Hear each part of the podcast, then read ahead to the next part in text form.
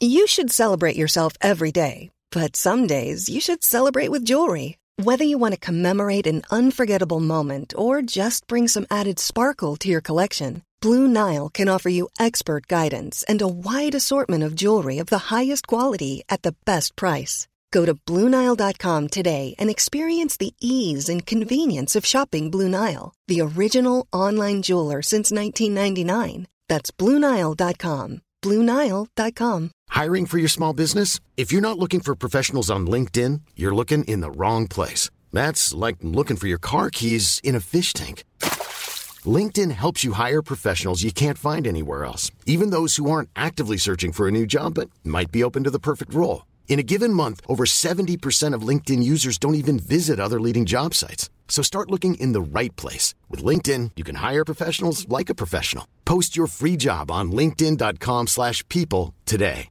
Hi, I'm Daniel, founder of Pretty Litter. Did you know cats tend to hide symptoms of sickness and pain? I learned this the hard way after losing my cat, Gingy. So I created Pretty Litter, a health monitoring litter that helps detect early signs of illness by changing colors, saving you money and potentially your cat's life. Pretty Litter is veterinarian developed, and it's the easiest way to keep tabs on your fur baby's health right at home. Go to prettylitter.com and use code ACAST for 20% off your first order and a free cat toy. Terms and conditions apply. See site for details.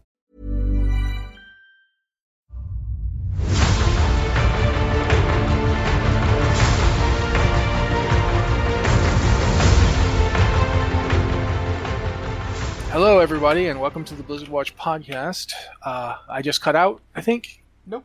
Yeah, I just well. Anyway, welcome to the Blizzard Watch podcast. I'm Matt. I'm hosting this shindig. With me is Joe. He is also hosting this shindig. We host the shindig together. I'm saying shindig so much it's, it doesn't have any meaning anymore. Uh, it doesn't really have much meaning for me in the first place, to be honest. I don't use the word shindig in conversation. Anyway, how you doing, Joe? Uh, I'm dry, so therefore I'm good. Yeah, yes, it's, it's it's been a week for everybody involved. Uh, so yeah, um, I'm gonna. No, I'm not. It's a sad. Yeah, we're just gonna move on and talk about. The first thing we're gonna do is we're gonna talk about what I think is the top story right now, which is that Echo uh, has killed Mythic Sylvanas, world first. Um, Good it for took them. About, took about a week. I think it was eight days total. Um, but I'm not 100 percent sure on that because, like I said, life has been life has been a, a you know fire. It's like literally been a car on fire driving down a flaming you know highway. But 169 pulls uh, over. Yeah, it looks like a week. So yeah, um, a Limit was right in there with them, uh, but in the end, Echo won. I think Limit's going to have world second, which is you know still pretty good. Uh, I, I don't have a dog in this fight. Like people are going back and forth on who's going to get it. I, I, you know, stuff was happening in my life, but I do think it's it's it's cool to see it go down. Um, I do feel like it it's not we've had some some bosses that were like real meat grinders in the past uh, that were like just really hard to get by or get through. I, I feel this one worked out about the way people wanted it to. I did think it was a cool surprise that it, the fight doesn't end at the same percentage on Mhm. Mythic. So you can't you you couldn't like plan for it and go okay we're here boom you know it doesn't get it isn't done yet. So that was interesting. Do you have any thoughts about it? As somebody who does a lot of raid healing, did, have you watched it? What do you think? So he, uh, this is where I'm probably going to get some flack. I legitimately don't care about the race to world first anymore. I haven't in a long time. Uh, simply because there's a lot of um, real negative feelings around it and people, and it's just not fun for me anymore to sit and watch and speculate. Um, I maybe it's just because I used to be that type of raider. I used to be trying to push for it, it was server first back in the day. We didn't have a concept of world first um, because not everything rolled out in a way that you could do world first back then. Um, but I spent so much time doing that, and I th- I don't know if I'm just burned out on the idea of that type of level of rating. But also, like seeing people upset because they're getting benched bothers me. Um, I'm just my mindset doesn't gel with it anymore. Now, the people that are excited about it, super happy for them. Uh, super happy for the people that got the kill. I hope that they they got what they wanted out of it. I'm a much much more longer term. Like I would, I'll take my time and and enjoy it while I can. So I will say this much, uh, and then we can move on to doing some of the. We have a lot of emails this week, so good. Um, I was actually really surprised to see three Arms Warriors. Yeah. on the DPS in this fight. Three, three arms warriors. Their healers were also, I think, three paladins and I want to say two discipline priests. Um, you could could be. I wasn't looking at the healers. I was only really looking at the the three arms warriors. Again, arms warriors on the DPS because they did a lot of DPS. Uh, Yeah. One of them was number two. Another of them was like number four, and the third one was relatively far down, but he still did like almost six million damage. Like they, all three of them were like you know it's around the six million mark. Uh, two of them were above it, and one of them was just below it. That's actually the conventional wisdom is often that one spec is not worth bringing. Well, I think it also And- because they're they're they're uh, stacking them with they were stacking them with Windfury. They had to, and because Oh, they yeah. had they had a single enhancement shaman and three uh, arms warriors. You, they were they were best friends, guaranteed. Yeah, absolutely. And I don't have a problem with that. I just thought it was sometimes we, we get too caught up in what the meta is, and we re- we forget that the people who kind of the people who first come through don't have any real concept of what the meta is. They're just trying things, and, and I just was cool. I thought it was cool to see it. Um, I was a little bummed for Fury Warriors because you know, hey, I like both, and Titan's Grip is always going to be my favorite. But yeah, in general, uh, that was cool. But that's happened. Uh, now we move on to the rest of patch 9.1 and we get to like go see all that stuff. So, you know, cool. Yay. Let's go do that. But in the meantime, we're going to do some emails, uh, and other questions. About half of these are from our Discord and about half are emails. Um, so we're going to tell you those various ways you can get those questions to us. The first is through brute force telepathy. Mm, yes. I don't recommend that because my defenses are, are very strong, and even Charles Xavier once found himself pulled into the. What am I doing? Why am I doing this? God, I'm tired. I was going to say if anybody wants to try to enter my mind, you know, mm. Godspeed because that that's a horrible choice.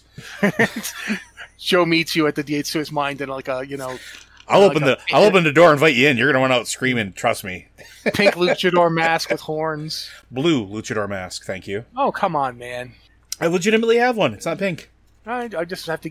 In your dreams, it can be any color you want. I have the mask I want though. I mm, we're, there'll be a picture on on Twitter later, folks. Don't worry. Honestly, if I'm going to wear a luchador mask again, it's definitely going to be pink. That's just. Um, I wrestled in high school, and we had we did some weird stuff. Anyway, first thing you can do is you can send an email to podcast at blizzardwatch.com with the subject line podcast or Blizzard Watch, so we know it's for the show.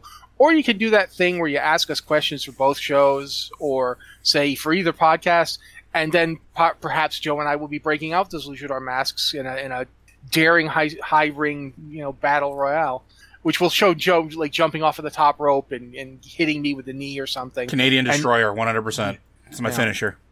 because he needs to destroy a Canadian. So yeah, it, it, it's.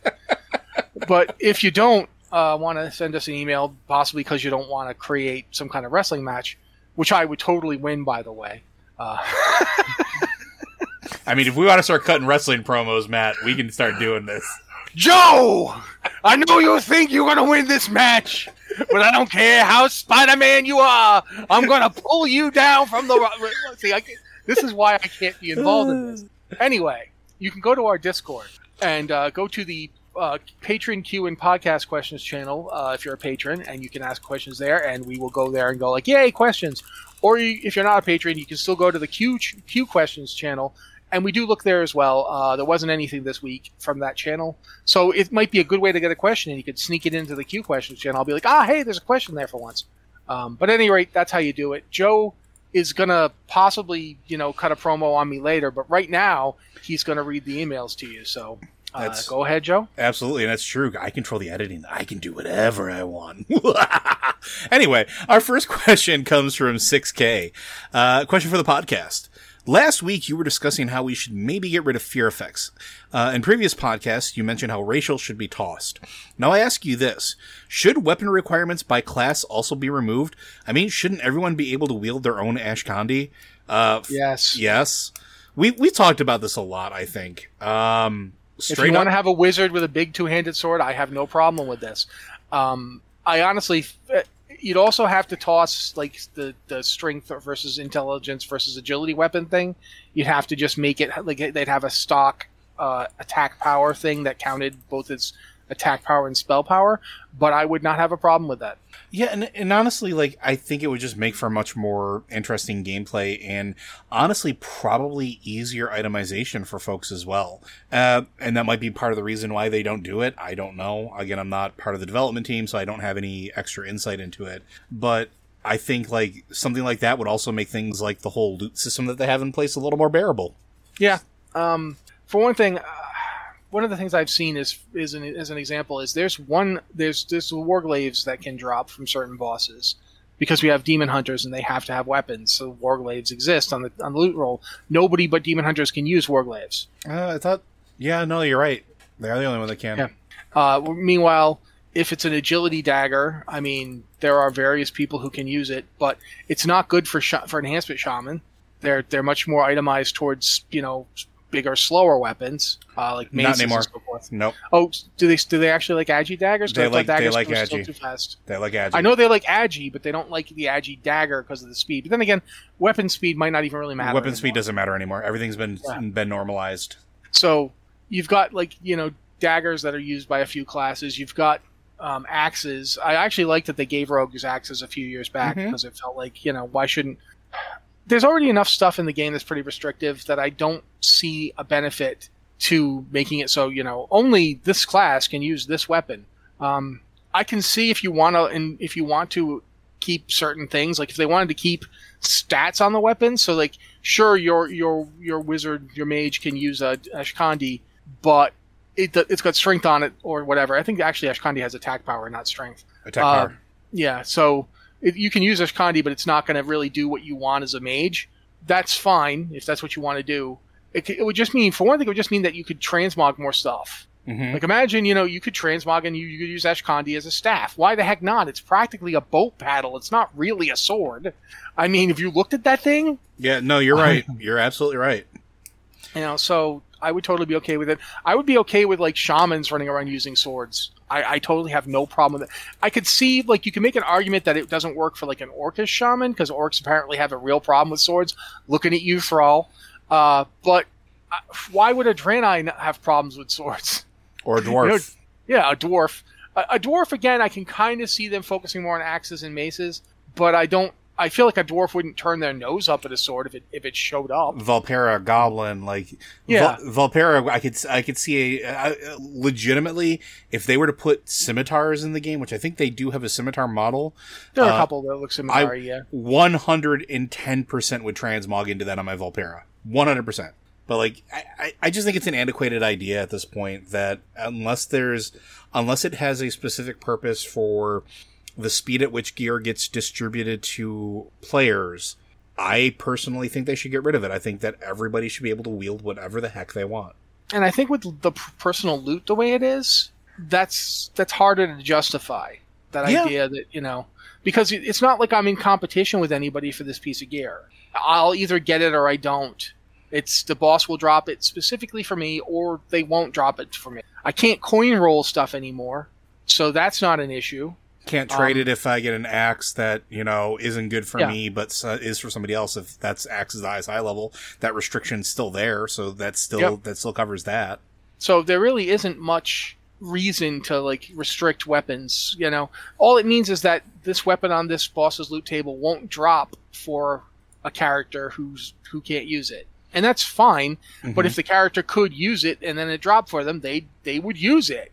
If if you know if a great big two-handed sword drops, that would give a mage just as much power as a staff would, if it does the same stuff for the mage, then they would be just they would be happy to have it. They wouldn't care that it was a sword. Maybe a few would, but then again, if if they could equip it, then they could transmog it to a staff if they really didn't want to have the sword model. Mm-hmm. You know, and I just I I do think my answer to should weapon requirements by classes also be removed. My answer is yes. I'm firmly That is- in that camp as well. Yeah. But thank you very much for that 6K. Uh, and if anybody from Blizzard is uh, listening, you know what you need to do now. Uh, our next one, Completely ignore us. of course. Uh, greetings. I am a longtime listener, but this is my first time writing to you. I have a warrior question for Rossi. Well, I'll just I'll just set this one out then. Uh, as someone who just started raiding, I used LFR for Sire Denathrius the other day as a Fury warrior. Well, they lost the tank when I arrived and asked if any plate wearer would tank, so I volunteered. Luckily, I picked up a decent sword and board through leveling. I warned them all I was not a tank, not geared for, nor geared for it. I gave it my best, but we wiped at 20% and I died twice myself. Everyone in the raid gave me praise for some, attempting to tank, being under geared, and not a tank. Luckily, some proper geared tanks came in after we wiped, so we were able to take them down in two more shots. Rossi, as a warrior, should I start to learn to tank more in case this should come up again? Also, as Fury, when should I intervene? I've been watching a lot of videos and did not realize intervene was necessary as a Fury warrior. Thank you for your time, Osno, a Fury warrior from Wyrmrest Accord. Um, as for the, the second question, I'll answer first. You should be using intervene to like you know either get yourself some rage because you'll take damage, or just to, to help out. Um, you, you just want to help out your group and keep, you know, if somebody looks like they're going to get splatted, somebody is like going to take a lot of damage, you can intervene and take some of the damage. Uh, those are both worth doing. Uh, it depends really on your, your raid strats and people. Some of the stuff you see intervening in videos, that's like next level stuff, and you don't necessarily need to worry about it, you know, while you're just playing normally. But yeah, you intervene is basically it's a good defensive cooldown for you to use to help other people out. Like if you know the tank's going to take a ton of damage, you could intervene and you'll take some of it. Uh, you know, it's not worth doing if you're going to die. So be careful with this. Like, you know, if you're going to get yourself killed, you just meet. Now the, the guild has to decide: do we raise that DPS or do we leave him dead? The um, out, interesting hmm? life uh, interesting life hack though. If you have a restoration shaman in your group and you're sitting in the middle of SLT and you pop intervene, uh, you can essentially double dip on the 10% damage reduction. Uh, it is a cool little trick that uh, you can use and utilize to your best ability. Um, because it essentially gives you the 10% off the damage that you have coming in originally, 10% off the damage coming into the person that is taking the damage, and then another 10% applied for the damage that is being transferred from Intervene because it is treated as a separate source. You're welcome. Yeah, so that that's one thing to consider. Uh, in terms of what you know, you know, should I start to learn to tank more in case this should come up? You should do it if you want to do it. You should never do it just because you think you have to do it. You do not have to tank because you are playing a warrior. That the time when that was the case in World of Warcraft is gone.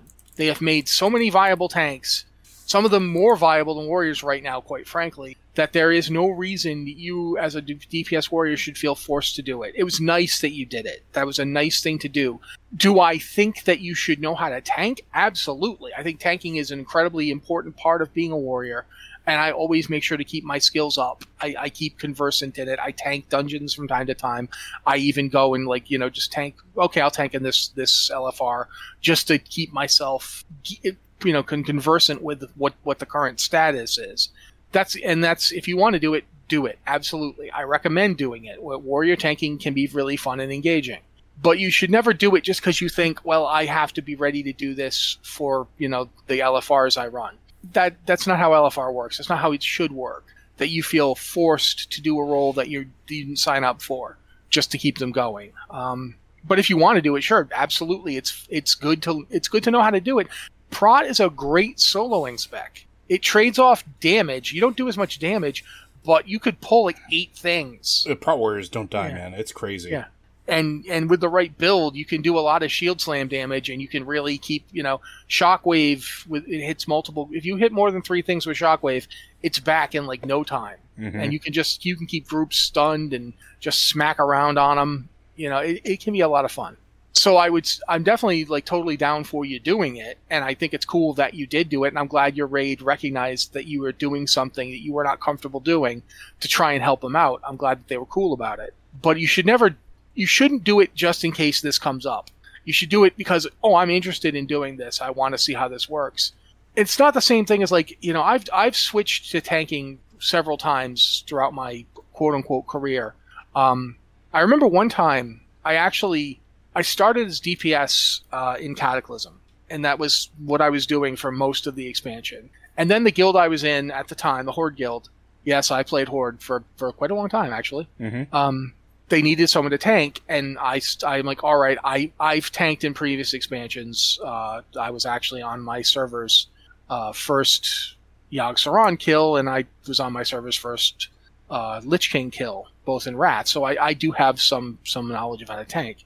And so I switched over, and we did pretty well. Uh, we, we, we, we killed both Deathwings, uh, and I then got recruited into another guild uh, funny thing story. Job was in this guild, Yep.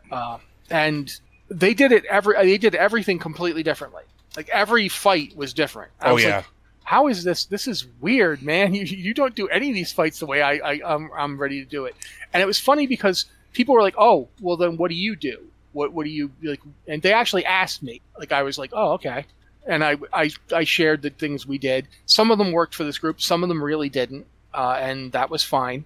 But that's the fun for me of tanking is if you have a good tank group, like if you got two or three tanks in your group, that can be really fun eh, eh, eh, because you can bounce ideas off each other. You can each have your own strengths. That, that, kind of thing is great. Tanking can be really fun. Yeah, and, and But honestly, tank healing. Not to cut you off there real quick, but like you reminded me because that was during the time period where Matt and I, I think, really bonded. Uh, because Matt was my tank, and I was the the healing lead. So I was in charge of distributing heals and, and doing the work because that was just what you did at the time as a carryover from vanilla. And Matt and I had such a deep appreciation, Matt for how I healed and could react so quickly to what happened with him, but me Dude drops cooldowns like nobody's fucking business. they were still in PG 13 territory. Um, but I respected Matt and bonded with Matt over his use of cooldowns and knowing how to use them and cycle through them in a way that made it that legitimately there were a couple fights where Matt and I were the last two standing. A tank and a healer would get the boss kill because we he would keep me alive by making sure nothing hit me and I would keep him alive because I would put his hit points back in and it was super super fun. Um, Spine of Deathwing is Oh, yeah. always going to be that fight. Like That, that was that, that was the one we got the we got the kill. We were the the first kill we had as, in that guild was Matt and I doing the last the last like I don't five think you guys percent or knew- something like that. yeah, it was crazy. I don't think your the guild knew how that fight worked for Mm-mm. tanking. Nope, I don't think you guys had really had a chance to really do it. nope. So yeah, that was that was a fun hopscotch of a fight. Uh, and Joe's actually was at a disadvantage because he was healing on a shaman. That's a fight that everybody told you you needed a priest for. Yep, that was the that, that was at the point where shaman were the weakest. Yeah, and so it was actually really funny. But my point is, Unless it's if, fun. if- yeah, if unless it's fun for you, unless you like to tank, and and you'll only find out by doing. So that's you know, go out and give it a few shots to try again. If you like it, then by all means, you know, it's like healing on a class or whatever. If it's if it's fun for you, if you like it, do it because you'll you know there's lots of benefits to doing it besides just the fact that you'll get groups easier. Um, but if you're not liking it, don't do it. Absolutely don't do it because you'll just be unhappy. Everybody else will just be unhappy, and you'll get the group that isn't nice about it, and that'll just make everybody feel worse. So yeah, my suggestion to you is do it if you like doing it. Do it if it's enjoyable to you. That would be basically it. And and yeah, absolutely make friends with your healers. Like holy cow. I don't get like there are there are tanks who don't they don't ever think about the healers. They don't worry about healer mana. They don't they don't protect them and I don't understand this. This is like everything about how I learned how to tank is about you keep the healers alive. I don't care how many DPS you have to let die. You keep the healers alive. That's just beaten into me by by years of playing this game. And so the idea of a tank who just runs ahead and doesn't pay attention to the healer, it's like, ah, my heart. You know, it just it does not work for me. Yeah, and I and I will say just to, not to be leered or anything because it, it's a it's a good topic. It's a good question, and Matt really got the heart of it. It's try it, and if you like it, then yes. If you don't like it, don't do it. Don't feel pressured into it. Um, and there's no fast and loose rule for it. Like I really like tanking on my warrior, um, mostly due to Matt, like and him walking me through it and teaching me like the funner things that I can do. Some of the real dumb things that I love to do on my warrior are because Matt showed me, hey, this is fun. You should hit these buttons and do this instead. Um, but that's fun for me. I like tanking on my bear. That's fun for me. I hate tanking on my paladin. I will not do it. I don't like tanking on my death knight anymore. I will not do it.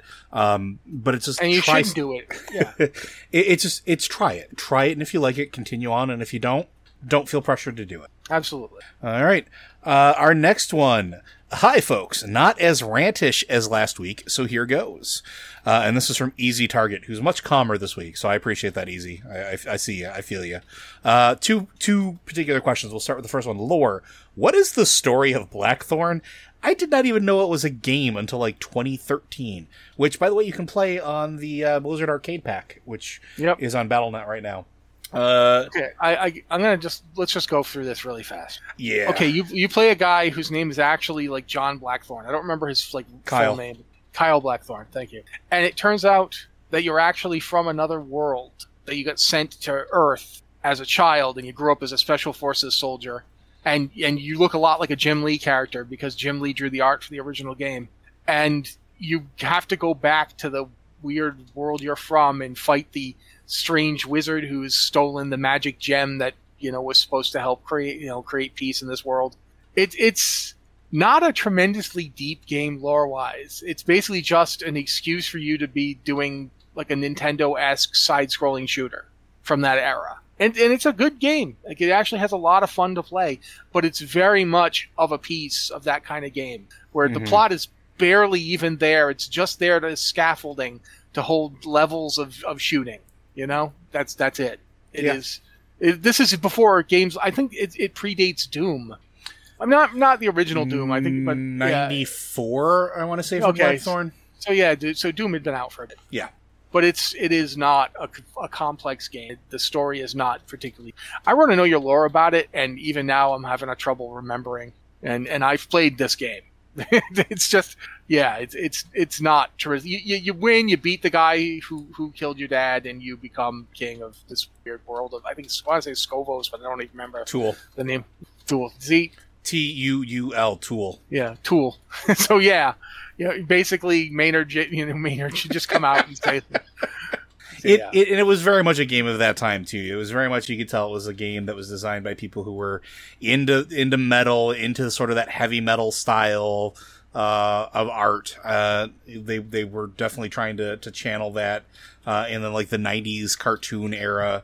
Uh, Jim Lee did comic a cover eras. art, guys. Yeah, Jim Lee Yeah, did the cover art. It is it, and they they took that they took that to heart. Uh, yeah. but like, like Matt said, it's not a terribly complex game. Fun, just not not terribly complex. Um, the second question that Easy Target asks us is a mechanical one, uh, which is when will they access Legion Time to Xbox after seems to have been the rule? I think we're going to be a little bit later than expected on that, and if anything, because we are two through really and i think maybe towards the end of this expansion we might hear tale of it. But this is another one where i think covid has kind of put that on a, a back burner right? It's not as important as some Yeah, of the getting- other content. Getting Legion into time walking status is is not something that they they kind of like they they did the raid it- stuff right? They did the legacy raid stuff with it already? Uh well no they did uh t- they did back in Legion they did Burning Crusade time walking so that you could get the the warglaives on your de- on your uh, demon hunter. right but Um, I, I mean like did, didn't they change like the loot and encounters and stuff like that specifically they- for people going for transmog now they made Legion stuff. Yeah, they put Legion stuff on the the the, the gear thing for. It would have been. It wouldn't have been up yet. They they put it on the the rotation in Battle for Azeroth at the end of Battle for Azeroth, so you could go farm Legion stuff and get gear. Uh, that otherwise it wouldn't have been dropping as freely. That you basically Battle for Azeroth would have would have stopped at Warlords, and now just now we would have been getting Legion uh, for transmog hunting, where you can go back and everything possibly can drop, uh, and there's no restrictions. They they put that in early back in, in the end of Battle for Azeroth before any of the stuff with with COVID was happening. They just did it because they knew it's going to be a while before Mhm. this comes out, and then it was even more of a while before this came out, and yeah. So they, I don't think they're gonna. I, I would be surprised if it comes out before 9.2. In fact, I would not expect it till closer to the 9.3. Uh, it might be a 0.25 type thing, like during a 0.5 patch they might put it in. I mean, I'm sure they're working on it, yeah but I doubt it's. I doubt it is their focus. There's a lot of stuff that needs to get done right now. Like we just dropped 9.1, yeah and uh, you know, I, I would say if I had a hazard the earliest, maybe 9.2.5, maybe. It's going to be towards the tail end, I think, if, if it's going to pop off at all. I, I think we'll see it, and I think we'll see it before the end of this expansion. Uh, but it'll be closer to the end. Uh, hopefully that answers your target or your question, easy target. Uh, we're going to move on to our next one, which is from Adele, uh, from Argent Dawn. Uh, dear, Before you do, before you do, Adele, I have to say, I kept thinking Adele, the, the singer. the singer. So I was reading your email to myself, but I was reading it to me in like you know, hello from the other side. I was going to say, I was going to ask if Adele set fire to the rain. Yeah, it was it was very much like that. So I, I don't know why I felt the need to bother you with that, but you know, here we are. Uh, but dear podcasters, I'm a bit sad. People tend to forget that I exist. Well, obviously not me as much, but my character spec. I am talking about feral druids. All proper DPS druids default as balance. My raid leader, a very nice person and a good leader, almost always forgets that I'm melee and can do interrupts. Oh well. I understand that top DPS druids tend to be balanced, and that's okay. Balance is a fun spec to play and brings huge DPS potential with good utility. And is ranged. Uh, but feral druids do solid DPS, especially in single target fights, and also can do uncapped AoE as a melee. Still, I have a nagging feeling that I should switch to balance to be competitive, and it really doesn't matter on the level we raid, but I have some old min-maxing tendencies from more intense raiding years. I have an actual question here, just needed to get that all out of my mind first. Uh, before I get into the actual question, I feel this because I have a nasty tendency with min maxing. You can ask Liz from Blizzard Watch uh, how bad that got at the beginning of this expansion with me. I feel you on that. Trust me. Um, I think anybody who ever rated anything remotely progression, it's it's a hard habit Yeah. to kick. yeah, I mean, there was a t- there was a time in my life when I was doing things like race switching to night elf just to push more stuff off the table to Mhm. get that extra one percent dodge, so we could kill you know heroic Anub'arak. I race changed uh, to Highmountain for the versatility. Yeah, there there is there's lots of stuff like that. Yeah. Uh, it is. I'm going to say this much: don't beat yourself up for that, but do recognize it and try to get over it. Mhm. Because you're not, if you're not in the situation where it's necessary anymore, don't do it to yourself. It's Yeah. it's it's really annoying to do that to yourself because you you end up like being obsessed with like chasing like this last little bit of stat, and it's just yeah, it's not it's not worth. it. But let's move on to your actual questions here. Uh, so, why do we forget that some specs exist or don't seriously consider them? Feral druids and survival hunters come to mind.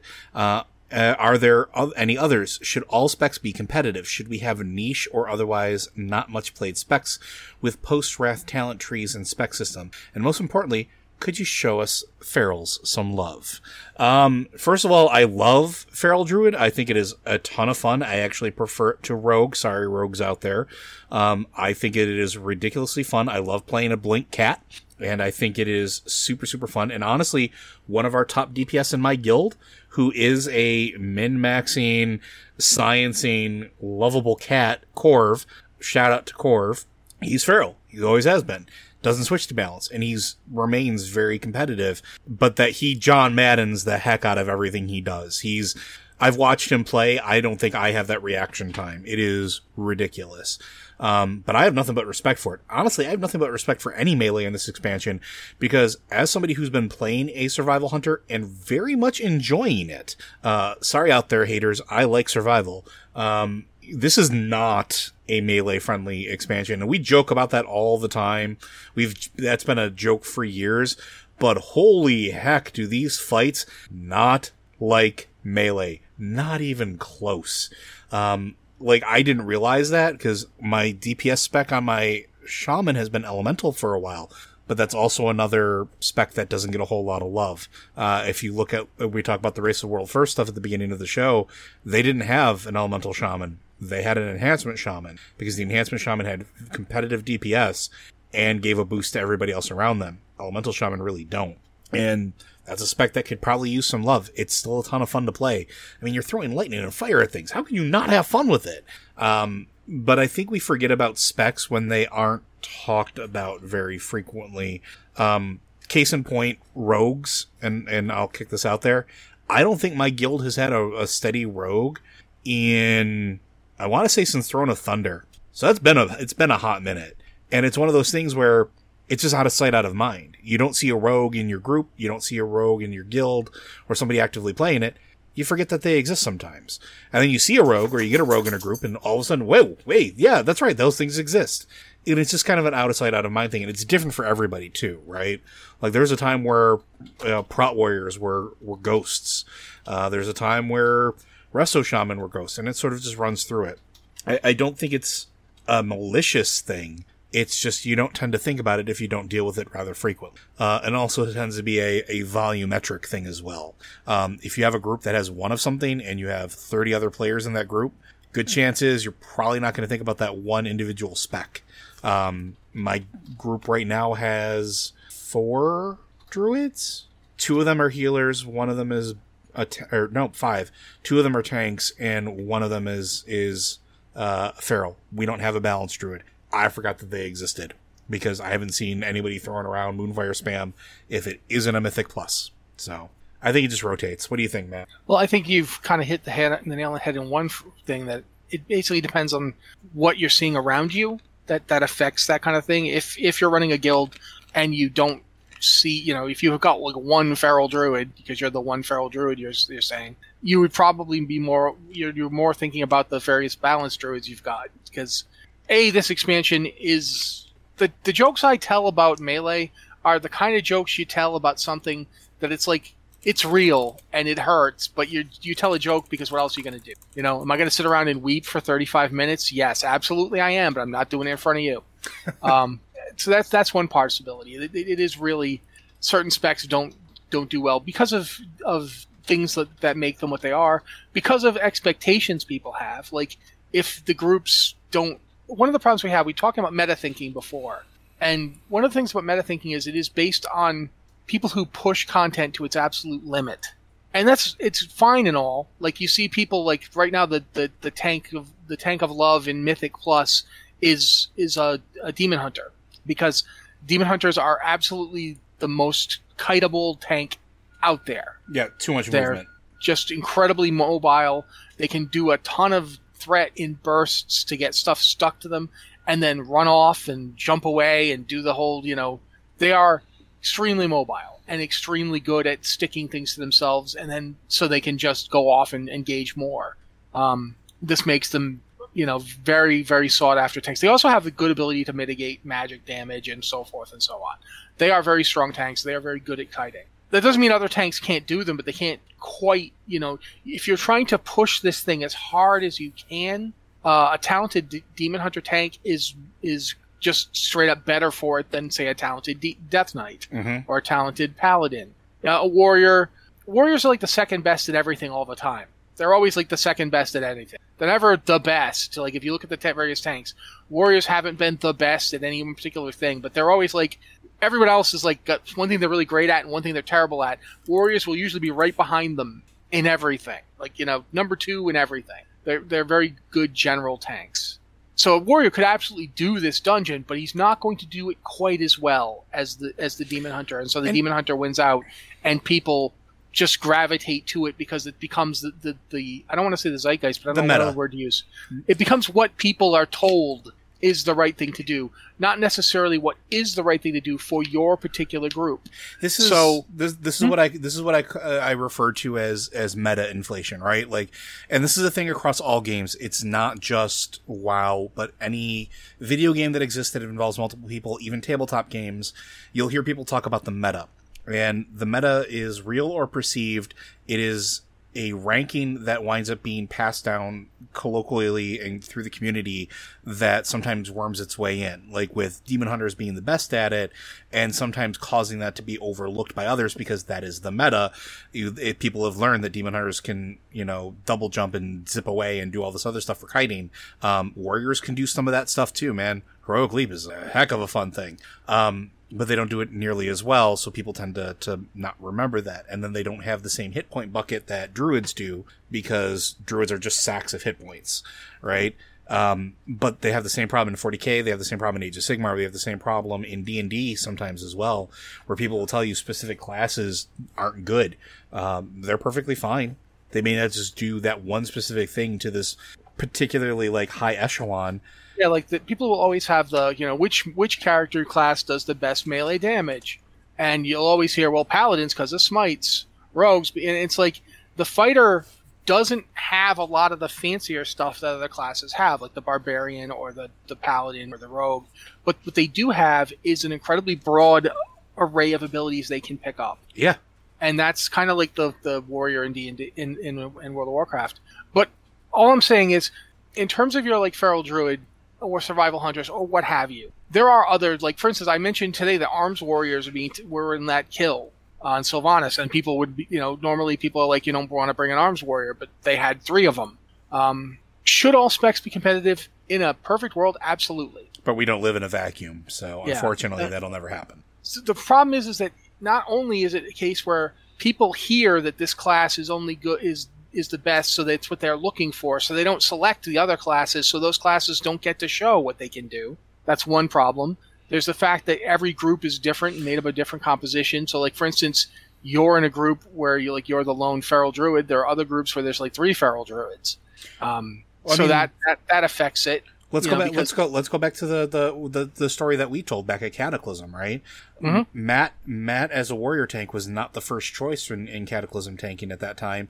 I was definitely not the first choice, but like that's also the time period in which I ranked like six in the world in blues on uh I, I can't remember the name of the fight, Cameron uh, because I knew what the heck I was doing and could showcase it. And before that, they were like, "We're not ever going to take a Resto Shaman. They're they're garbage. They they suck. We're never going to take them." And then I did that, and they're like, "Oh yeah, okay, well we're going to take it, right?" So like you Matt's right though like if you get into this thing where sometimes people just don't give you the opportunity to showcase what that class can do like in the case of Feral like and I'll go back to to my friend Corv he is absolutely insane he is ridiculously good and he's fun when he does it.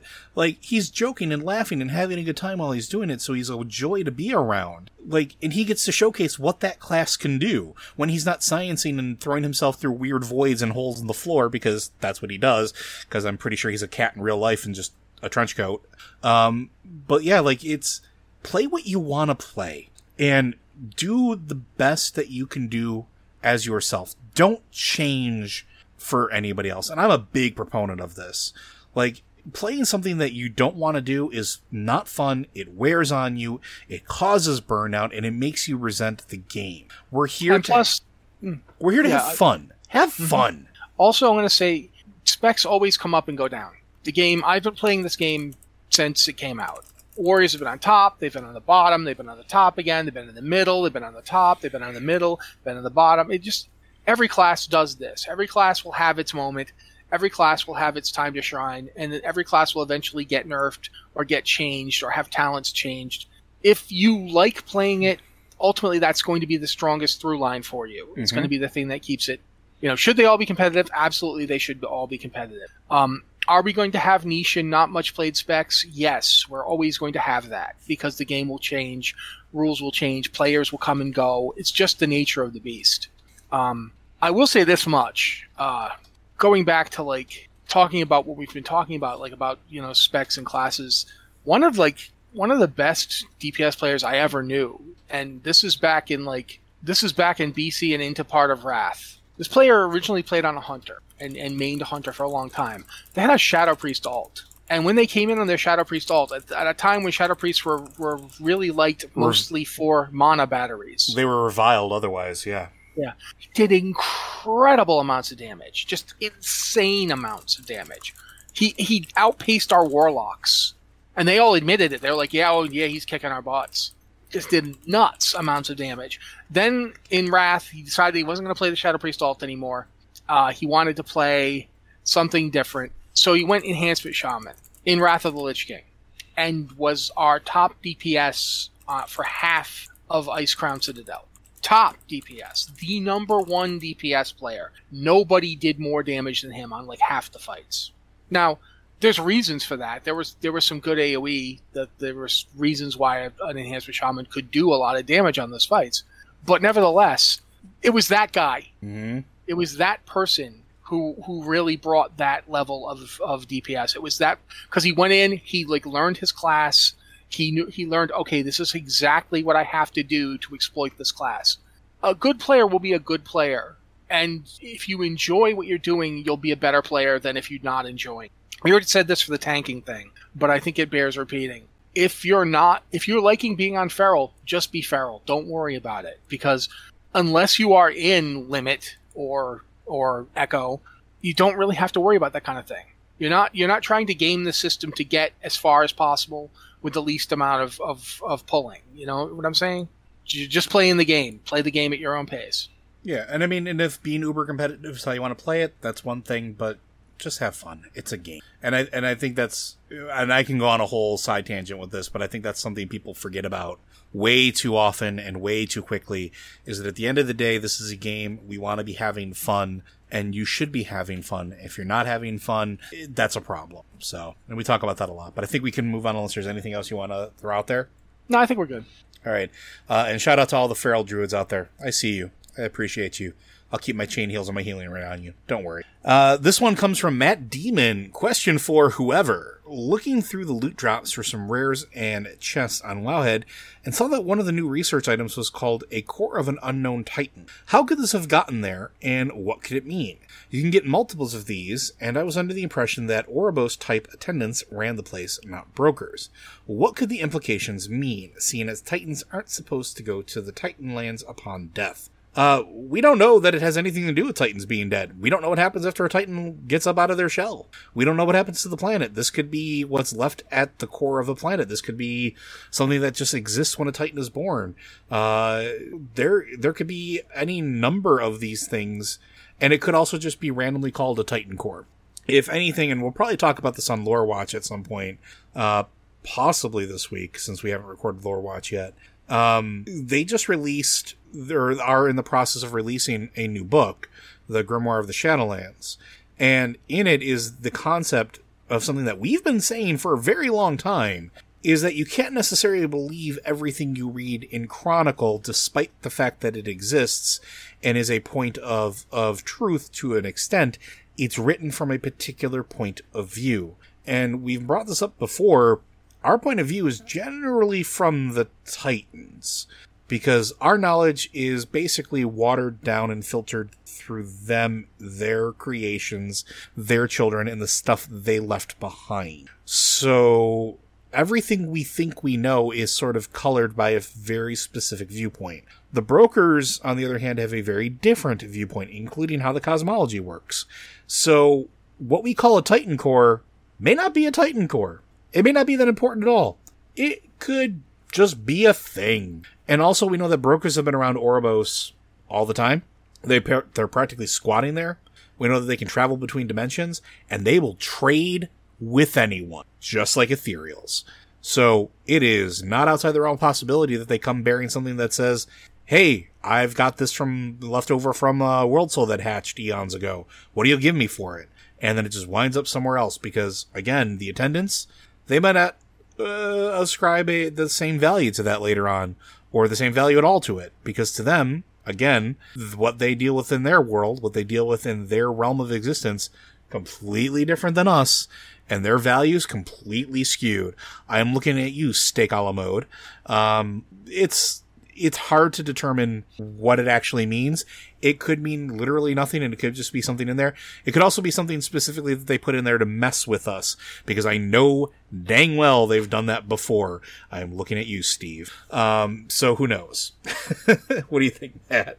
I think first off, we have to remember too that just as um, Chronicle is said to be written from the perspective of the Titans, not necessarily by the Titans, but by beings that are simpatico with the Titans. Uh, the Covenant, the Grimoire of the Shadowlands is written by beings like the brokers. It's written by beings that are, you know, native to the Shadowlands and think the Shadowlands are more important. You know, it's it's the whole unreliable narrator thing. You have to take that into account when you read these things because they're not. This is not an encyclopedia written from like a neutral, uh, out of game perspective. It is written with the in-game lore as part of its composition. It's the story that it tells uh, is part of that.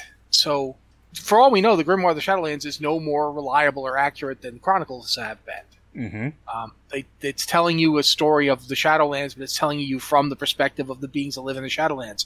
We do know that even Titans can be manipulated because uh, they were by the Nathrezim. Uh, we now know the Nathrezim if you've been playing 9.1, you now know the Nathrezim are directly related to Sire Denathrius, just like you know people have been saying this whole time, ever since the uh, the unseen guests. Even before know, that, when the, people started saying that when they saw the model for Denathrius. yeah, and the uh, the Gargoyle people, Yep. the Stoneborn, they looked very similar as well. So yeah, there's been a there's been some revelations that, that change the way we look at how these forces and beings interact. We don't know yet the relationship between the Titans and the, the quote unquote Pantheon of Death, the Eternal Ones. There does seem to be some sort of relationship between the Winter Queen and Elune. The Winter Queen keeps saying my sister. Uh, she doesn't like she doesn't clarify what this means. She doesn't ever say my sister Elune, who is like me, one of the Eternal Ones, and you know, native of the Shadowlands. She just says my sister and doesn't go into any further details. But she's done it a couple times now. Uh, if you see the bit with if you the 9.1 quests involving Tyrande, we go into more detail uh, about that, although not not very much. But there it is brought up. The the Winter Queen directly intercedes in the Night Warrior explosions. So I would say that basically right now we don't know. We don't know. We know that Titans don't go to the Shadowlands, which would imply that the way Titans die, if they die, is a different thing. Like maybe death is not something that actually happens to them. Like maybe that's why Norgannon could save them when when Sargeras was trying to destroy them with Fel, because they don't really die. He could grab their and their spirits and fling them across the cosmos. I don't know.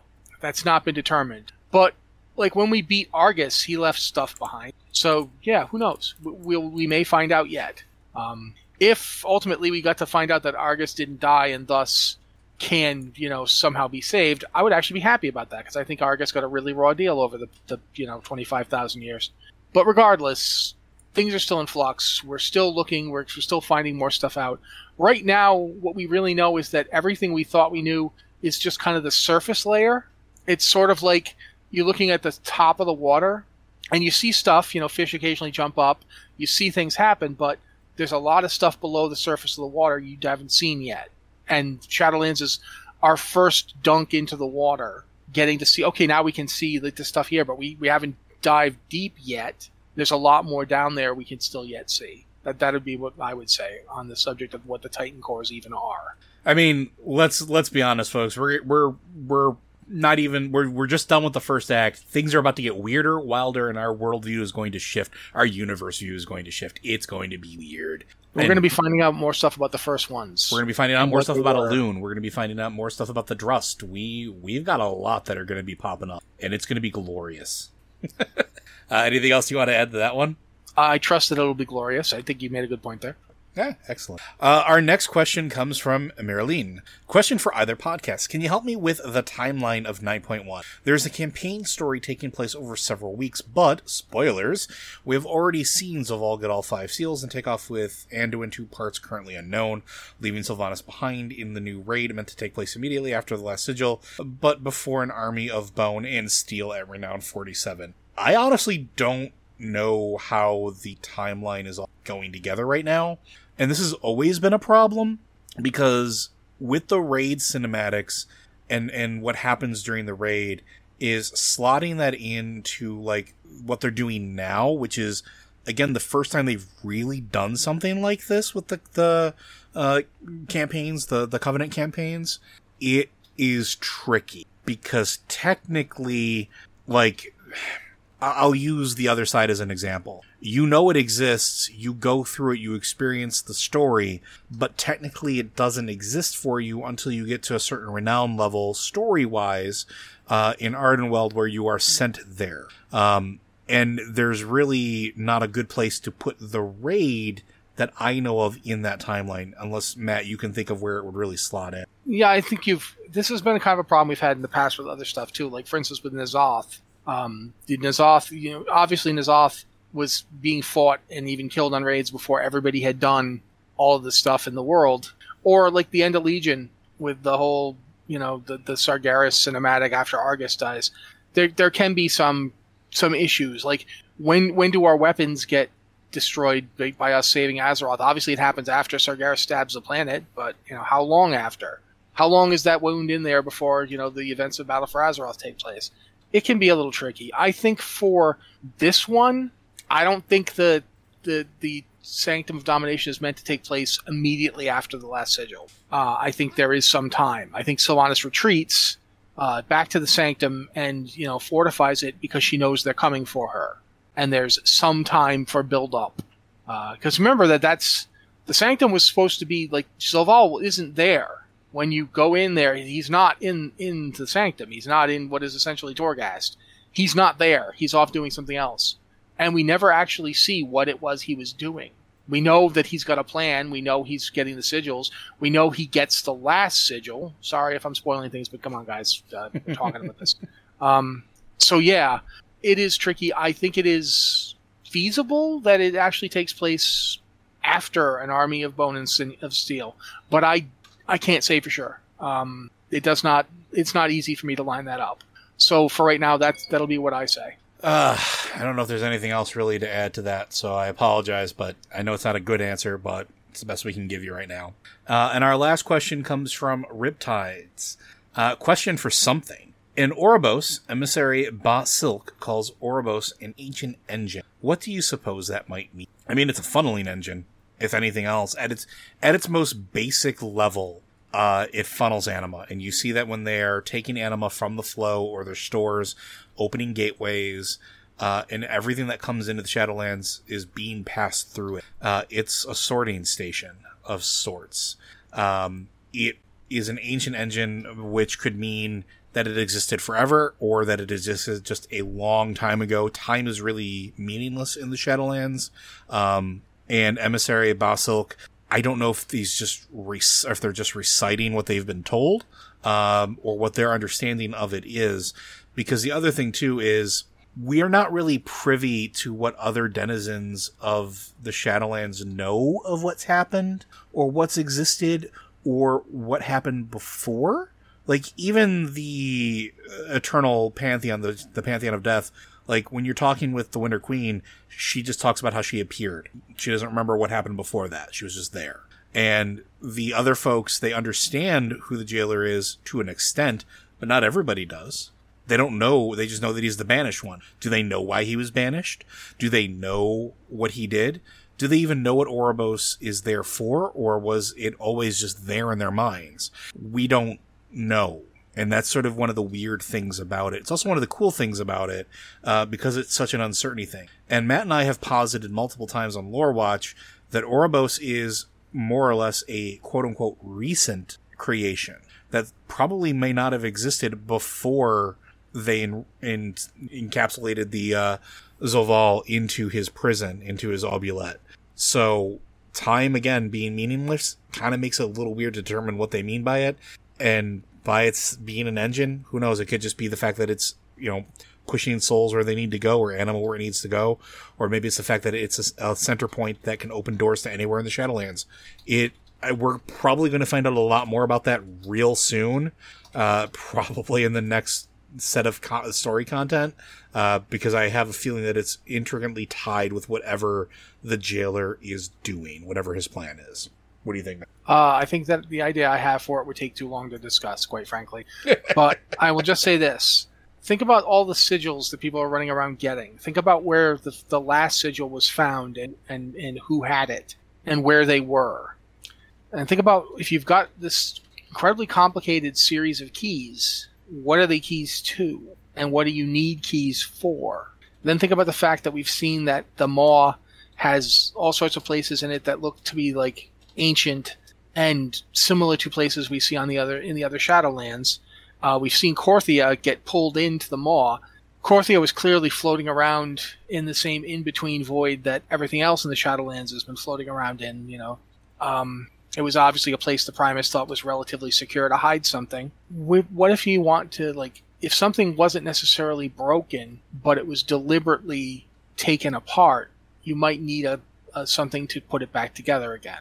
Um, I will go that far, and that, that's all I'm going to say right now. We, will probably do a lore watch at some point where I can go into more detail. Yeah, but yeah, it's on the docket. Uh, but I think that's going to do it, and I think that takes us right up to time. So good job, everybody. Thank you for all those questions. Uh, Blizzard Watch is made possible due to the generous contributions at patreon.com slash Blizzard Watch. Your continued support means this podcast site and community is able to thrive and grow. Blizzard Watch supporters enjoy exclusive benefits like early access to the podcast, better chance at having your question answered on our podcast or the queue, and an ads-free site experience. Thank you very much, Joe. Again, guys, if you have a question for the show, you can email us at podcast at blizzardwatch.com with the subject line podcast of Blizzard Watch so we know it's for this show.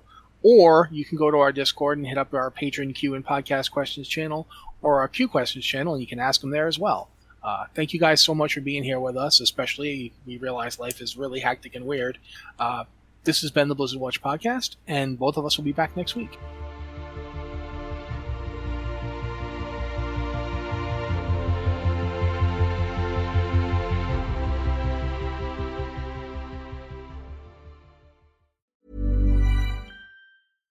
Mom deserves the best, and there's no better place to shop for Mother's Day than Whole Foods Market. They're your destination for unbeatable savings, from premium gifts to show-stopping flowers and irresistible desserts. Start by saving 33% with Prime on all body care and candles. Then get a 15-stem bunch of tulips for just $9.99 each with Prime. Round out Mom's menu with festive rosé, irresistible berry chantilly cake, and more special treats. Come celebrate Mother's Day at Whole Foods Market. Hey, it's Paige DeSorbo from Giggly Squad. High quality fashion without the price tag. Say hello to Quince.